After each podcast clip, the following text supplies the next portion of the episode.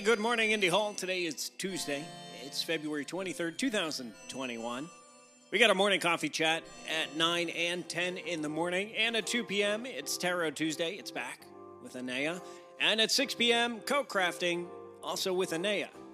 Today, something useful comes from Indy Hall member Susan. She shared the website soundofcolleagues.com. It's a little bit like the one I shared last week, I miss my bar.com, but a different vibe. So if you are craving that office environment, try it out. And of course, here's something a little less useful.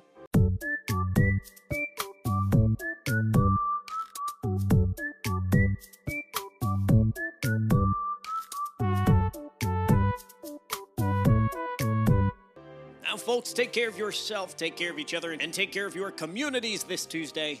I'll see you online.